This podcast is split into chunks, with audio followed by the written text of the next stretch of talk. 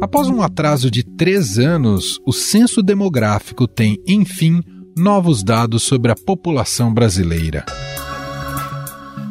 Hoje somos 203 milhões de habitantes, um número menor do que projetava o próprio IBGE, que chegou a vislumbrar 214 milhões de brasileiros. Apesar da população ter registrado um aumento de 6,45% em relação à edição anterior da pesquisa, em 2010, esse foi o menor crescimento computado pelo Instituto em 150 anos. Ou seja, a taxa média de crescimento anual da população foi de 0,52%, a primeira abaixo de 1% desde o primeiro levantamento feito no país em 1872. De acordo com o levantamento, o ritmo de crescimento da população caiu entre 2010 e 2022. A média de moradores por domicílio caiu de 3,31 para 2,79 pessoas, o que mostra uma diminuição no número de membros de uma família. O crescimento populacional foi maior no interior do que nas capitais. Nove das 27 capitais brasileiras tiveram queda no número de habitantes. A maior redução aconteceu em Salvador, que perdeu mais de 200 mil habitantes, uma queda de 9,6%. Com isso, a capital baiana foi superada por Brasília e Fortaleza e caiu de terceira para a quinta maior cidade do país. Brasília agora pulou para a terceira cidade mais populosa. São Paulo em primeiro lugar, com 11 milhões e 400 é, mil habitantes, Rio de Janeiro 6 milhões e 200, Brasília 2 milhões e 800. Salvador, que ficava nessa posição, agora está atrás também de Fortaleza. Também perderam moradores capitais como Rio de Janeiro, Belo Horizonte, Recife, Porto Alegre, Belém e Natal. Em números absolutos, o Rio teve a segunda maior redução, com menos 109.023 habitantes, uma queda de 1,7%. E a capital brasileira que mais aumentou de população foi João Pessoa, na Paraíba, aumento de 15,3% e agora tem mais de 833 mil habitantes. Dados revelam também um inédito movimento de interiorização da população. 66% desses novos habitantes identificados no censo se concentram em regiões fora desses grandes centros urbanos. Com pouca opção de novos terrenos disponíveis e o encarecimento dos preços dos imóveis, parte dos moradores optou por viver nas cidades próximas aos grandes centros.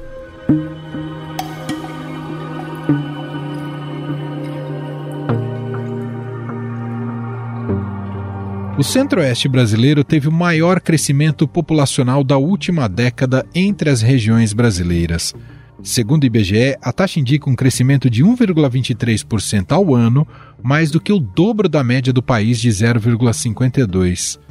Apesar disso, o Sudeste segue como a região mais populosa do país, com 84 milhões de habitantes, ou 42% da população brasileira.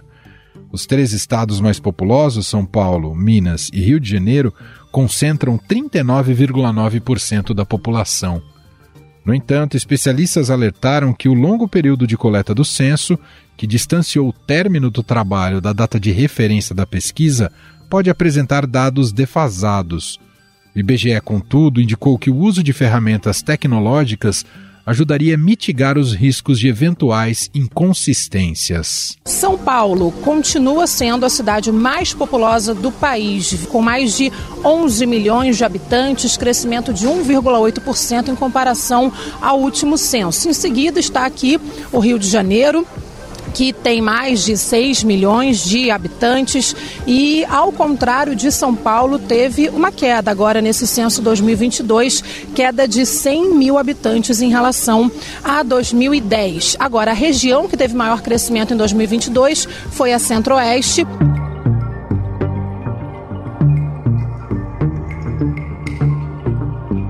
Em 2020, o censo não pôde ser realizado por causa de medidas restritivas impostas por causa da pandemia da Covid-19. O Supremo Tribunal Federal formou maioria para que o governo tenha até 2022 para fazer o censo, tem que realizar até 2022.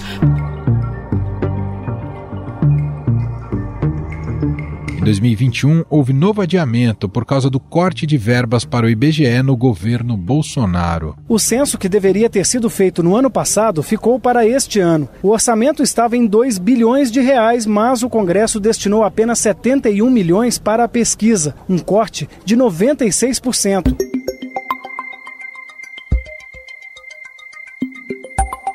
Com tudo isso, a contagem do censo começou no dia 1 de agosto de 2022 o IBGE planejava encerrar essa etapa de recolhimento de dados em três meses, ou seja, outubro de 2022, mas ela só se encerrou no primeiro trimestre de 2023.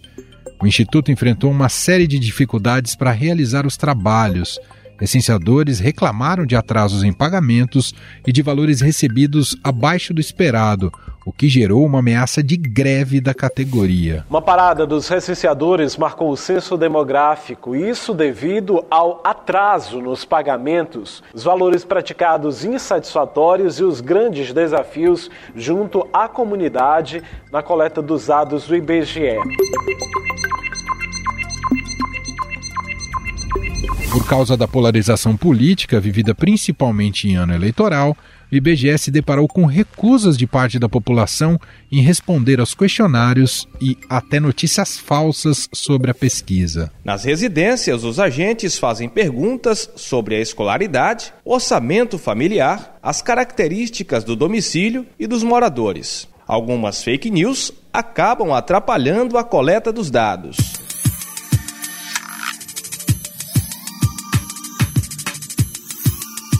Prefeituras, especialmente municípios de menor porte, também já sinalizaram preocupação com os resultados do censo. O motivo é o risco de queda na população a partir dos dados da pesquisa.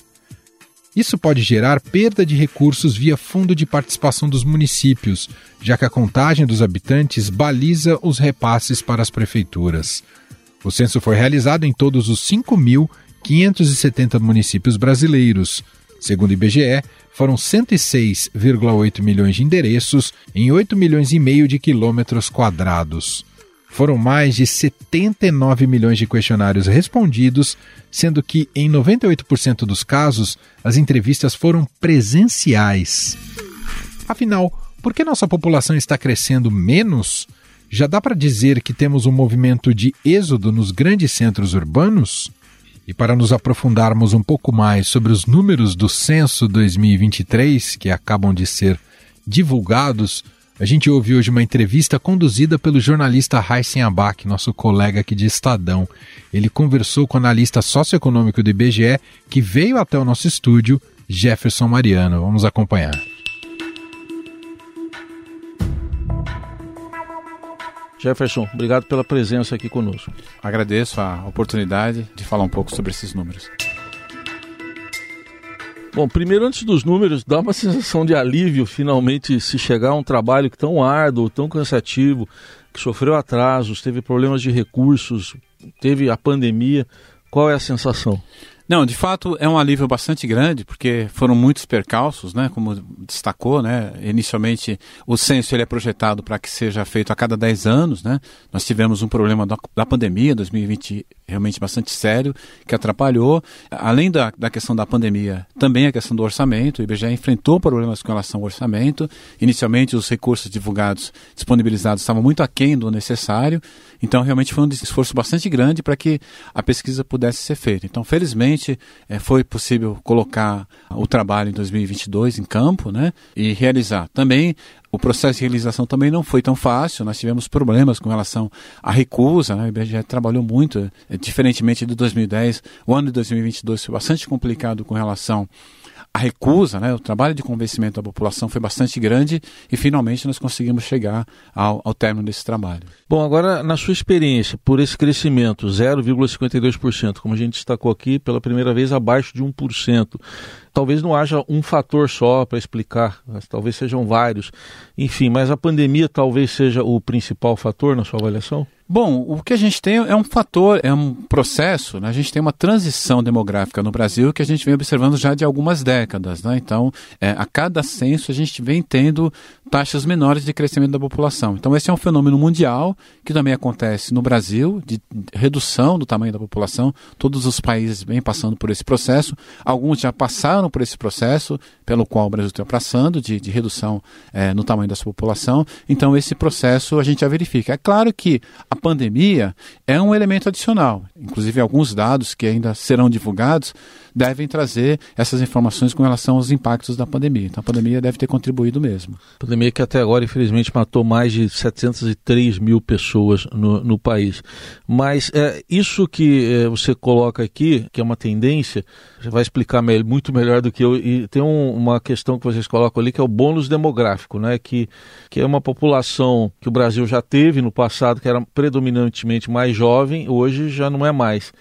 Não temos mais esse chamado bônus demográfico? Exatamente, esse, esse, processo ele já aconteceu no Brasil, então a gente, por exemplo, nós consideramos a população jovem de até 29 anos, então até, até pouco tempo a taxa de crescimento da população jovem era mais elevada ou, ou até a participação da população jovem era mais expressiva e esse dado ele vem caindo, então já caiu a participação das pessoas jovens no total da população brasileira, então esse bônus, por, por que, que a gente fala que é desse bônus? Porque o ingresso dessa população no mercado de trabalho significa que a gente tem perspectiva perspectiva de crescimento mais interessante com relação ao mercado de trabalho. Então começa a diminuir a população jovem e a gente passa a ter uma, o que a gente chama de taxa de dependência, ou seja, você passa a ter mais pessoas idosas dependendo de pessoas jovens. Então é uma conta que começa a ficar complicada, que é um processo que os países desenvolvidos já enfrentam, né?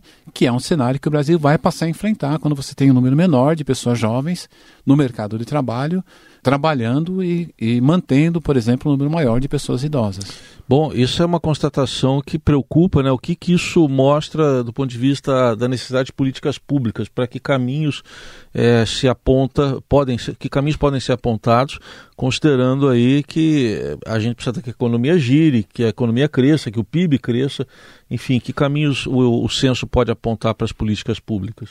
Inicialmente, é, é só para destacar, né, até para falar um pouco da questão da divulgação, porque as pessoas que responderam o censo ficam sempre com aquela dúvida, poxa, eu falei mais do que está sendo divulgado. Então tem um cronograma de divulgação. Então, nesse primeiro momento, o IBGE está divulgando apenas o total da população, total Brasil, grandes regiões, unidades da federação e municípios. Então, por exemplo, nós acabamos de falar um pouco da questão do envelhecimento, mas ainda a gente não tem esse dado da, da, da pirâmide etária por localidades, isso ainda vai ser divulgado, então tem um cronograma Sim. de divulgação das próximas etapas, e aí os outros dados relacionados ao mercado de trabalho. Mas é verdade, o dado do censo, ele ajuda, deve ajudar os formuladores de políticas públicas, no sentido de você poder observar a realidade do Brasil, o desenho do, do país com relação à questão da evolução etária, as necessidades relacionadas a equipamentos sociais urbanos. Então, nesse sentido, os dados do censo são fundamentais para esse planejamento. E no caso do mercado de trabalho, trabalho, né, para você poder pensar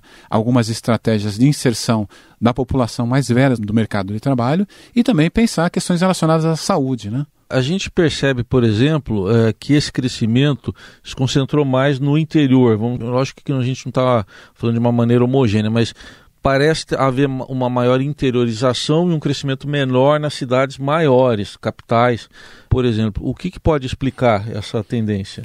É, esse foi um fenômeno bastante interessante. Acho que esse realmente é o que difere o censo de 2022 dos anteriores. Nós percebemos menores taxas de crescimento nas capitais, isso foi um fenômeno generalizado. Né? Por exemplo, São Paulo, uma taxa bastante residual de crescimento na capital, Rio de Janeiro também tem esse fenômeno, e o crescimento maior no interior em algumas regiões em específico. Então, esse dado, é claro que a gente ainda não tem elementos para cravar com certeza, que nós precisaríamos observar os dados de migração, mas é possível que os dados de migração tenham uma relação, a questão da migração tem uma relação, e aí, nesse caso, sim, é possível que a pandemia tenha contribuído para esse processo.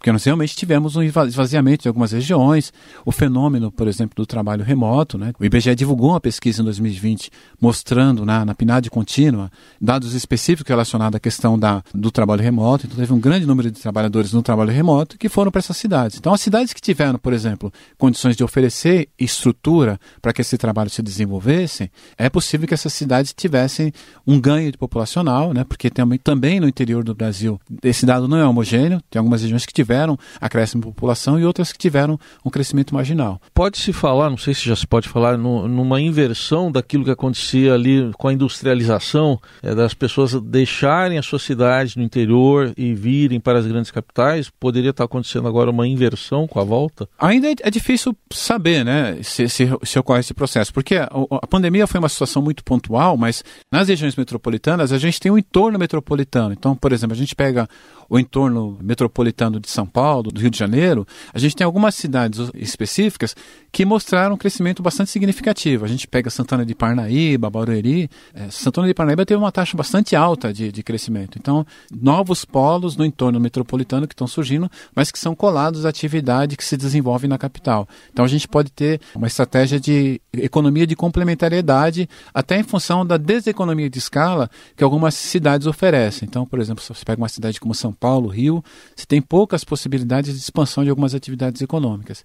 E aí acaba sendo complementados por essas grandes manchas urbanas. Né? Cidades ali do, do entorno. Agora, dessas aí é, do interior, a gente percebe que muitas delas têm uma predominância do agronegócio. Muito se fala que o agronegócio puxa a economia brasileira, muito se fala não. Os números mesmo do, do IBGE acabam é, mostrando isso. Pode estar havendo isso, uma empregabilidade maior, atraindo pessoas para o agronegócio? Bom, é, quando a gente pega o mapa das regiões do país, a gente percebe, por exemplo, o eixo centro-oeste, que passou a ter um crescimento populacional bastante expressivo. Então, essa foi uma região que cresceu e provavelmente está colada nessa atividade no agronegócio. Então, o agronegócio pode ter contribuído, até porque a gente tem uma característica dessa atividade econômica no Brasil, que é a questão da formalização mesmo. Então, a gente tem a implementação de técnicas, ou de recursos, ou de processos de economia muito próximas aos outros setores, a questão da formalização mesmo, que faz com que você tenha esse processo migratório. Então, a região centro-oeste do Brasil se destaca pelo crescimento populacional, e isso está muito associado à questão do desenvolvimento do agronegócio. Em relação a, você, você colocou essa questão dos jovens também, né? A gente está ali que invertendo agora, né? Tem a população, isso vai sair ainda, mas uma população mais idosa do que jovem. Até como professor que você é, do ponto de vista da educação, o que que isso aponta para as autoridades em termos de formação desses jovens que precisam entrar no mercado de trabalho.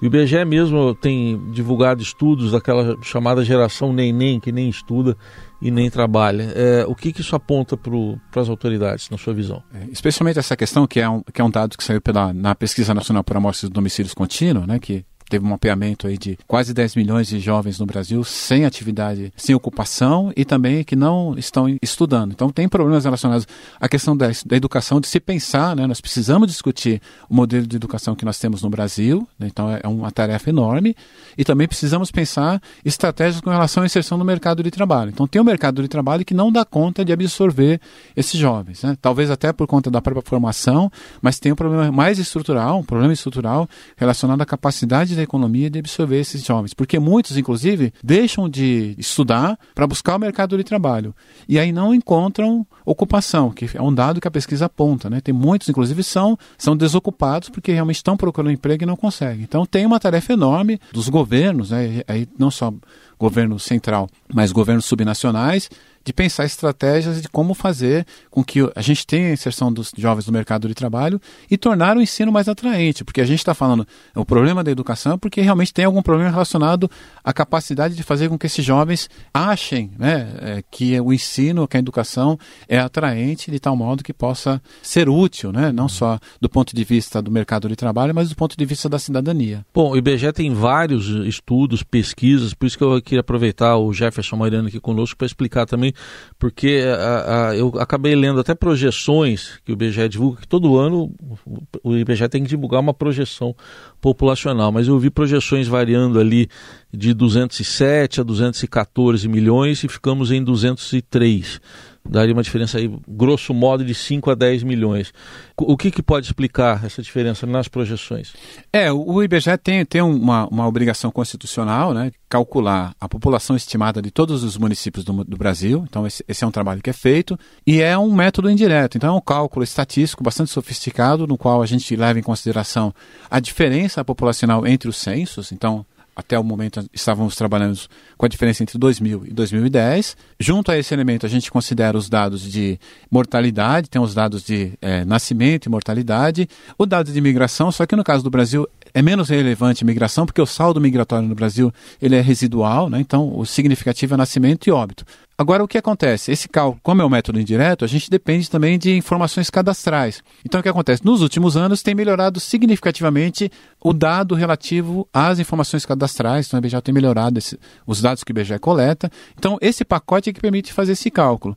Então, quando a gente está muito distante do censo, é, é, nesse ponto que eu queria destacar, né? Uhum. Por que, que foi tão importante fazer o censo demográfico? Quando você começa a ficar muito distante do censo, as suas estimativas elas ficam mais distantes da realidade. Então, o objetivo do censo, quando a gente faz o censo, o censo permite que você traga essa, essa estimativa é, de uma forma um pouco mais real. Por exemplo, estávamos trabalhando com a nossa base 2000 e 2010. Então, em 2010, nós tínhamos um padrão de crescimento populacional muito distante do que a gente passou a observar agora em 2022. Então, isso vai permitir corrigir essas projeções. Então, o IBGE vai corrigir provavelmente as estimativas de população e vai corrigir as projeções de população agora baseado nessa nova realidade que é o censo 2022. Então, essa é a nova tarefa que o IBGE vai passar a ter para os próximos anos, tanto nas projeções quanto nas estimativas populacionais. Pegando as duas maiores cidades do país, a gente vê que São Paulo, você citou São Paulo há pouco, né, Jefferson? É, o crescimento deu uma desacelerada, enquanto que no Rio pode dizer, caiu mesmo a população, né? Olhando para essas duas cidades, que, que, como explicar isso que aconteceu? É, no Rio, além da cidade do Rio, a gente tem algumas regiões do entorno metropolitano também que tiveram um comportamento residual, né? E aí você tem alguns, algumas localidades específicas do Rio que tiveram crescimento. No caso do Rio, a região dos lagos, né? Que teve um, um crescimento bastante expressivo, né? E em São Paulo também. Até nesse momento ainda é difícil a gente fazer análises, né? Porque cada região tem suas especificidades. Tem essa questão que eu acho que é importante, que é a questão dessa dinâmica do mercado de trabalho que talvez a gente possa captar, mas tem outros fatores socioculturais. A gente pode imputar também nessa conta a própria questão da violência urbana, ainda é incipiente, né, como talvez os outros dados a gente possa é, fazer essa leitura, mas tem algumas outras pesquisas do IBGE, por exemplo, o IBGE tem uma pesquisa estatísticas do registro civil que tem os dados, por exemplo, de mortalidade por causas externas, né? que é, são mortalidades associadas à questão da violência. Então, por exemplo, é um dado que a gente tem por cidades. Talvez uma pista, estou sugerindo para os pesquisadores, né? evidentemente a gente não faz essa análise nesse momento, mas olhar para esses dados de estatísticas de mortalidade por causas externas dá pistas para perceber a dinâmica de algumas cidades, porque quando você tem uma taxa muito elevada de mortalidade por causas externas, especialmente entre os jovens, né, porque é muito alta entre os jovens, isso pode dar pistas com relação uhum. ao processo de esvaziamento de algumas localidades. As pessoas começam a migrar, que é um fenômeno que a gente inclusive observa na capital, São Paulo, quando a gente vê o centro da cidade passando por situação tão complicada com relação à violência. Né? Certamente. E, e Jefferson, você como analista socioeconômico, né? É, é, lógico que você acabou de dizer, o, o IBGE divulga por etapas né, o censo.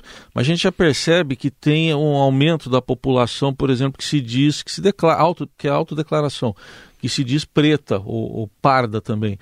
Já tem alguma explicação para esse crescimento na autodeclaração? Os dados ainda acho que vão sair, né? É, eu vejo dois aspectos aqui. A questão da, da raça e cor no Brasil, especialmente a, a questão do crescimento da população preta e parda, ela é interessante porque a gente tem um crescimento da população que se autodeclara preta e também da população que se autodeclara parda. Certo. Então tem um aspecto relacionado à própria questão da autoafirmação, da a questão identitária, as pessoas uhum. se reconhecendo como pretos e pardos, é, e tem um outro aspecto que é demográfico. Então a gente tem o crescimento demográfico da população negra, a taxa de, de fecundidade da mulher negra e da mulher parda no Brasil é ainda mais elevada do que a da população branca. Então tem esse fenômeno demográfico e tem esse aspecto de autoafirmação, de reconhecimento enquanto população preta, enquanto população parda. Então acho que esse é um processo interessante, que faz parte desse, desse trabalho que a gente tem no Brasil, né, hum. de vários meios, né, imprensa, como a população de uma forma geral, de trabalhar com políticas e práticas antirracistas. Eu Muito acho que bom. isso ajuda bastante. Que isso possa evoluir cada vez mais. Deu para observar também lá nos números do censo um crescimento do número de domicílios, mas por outro lado, tem menos gente morando. Eu estou vendo aqui que são menos de três na média por domicílio o que, que, pode explicar? As famílias estão menores, por quê? É, então, a gente tem esse dado de redução na, no número médio de moradores por domicílio, que também é um fenômeno demográfico. Né? Então, a gente tem uma queda bastante grande da taxa de fecundidade no Brasil.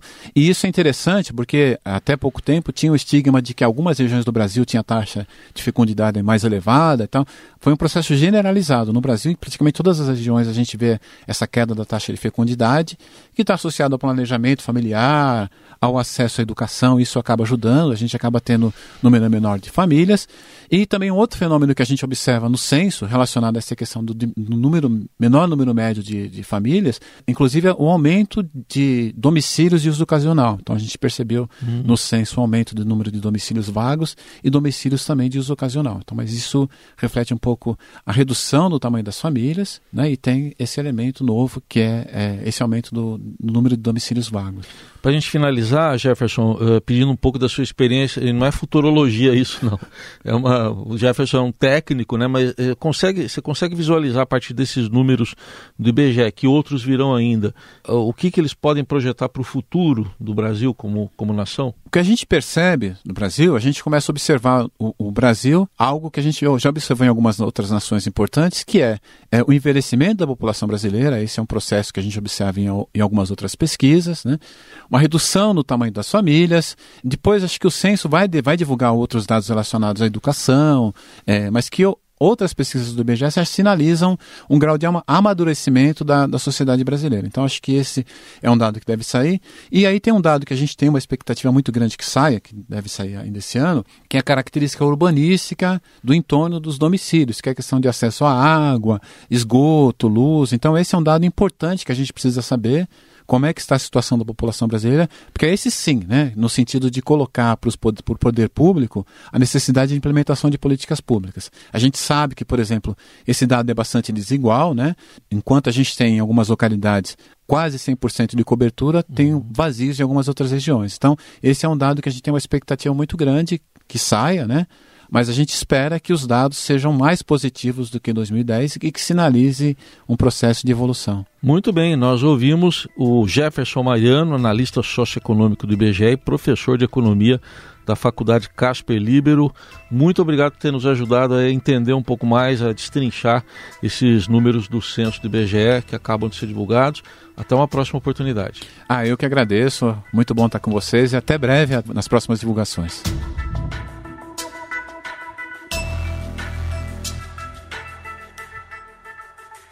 Estadão Notícias. Este foi o Estadão Notícias de hoje, quinta-feira, 29 de junho de 2023. A apresentação foi minha, Emanuel Bonfim, e a entrevista de Heisen Abac. Obrigado, Heisen. Roteiro, produção, edição são de Gustavo Lopes, Jefferson Perleberg, Gabriela Forte e Rafaela Ferreira. A montagem é de Moacir Biasi e o nosso e-mail podcast@estadão.com.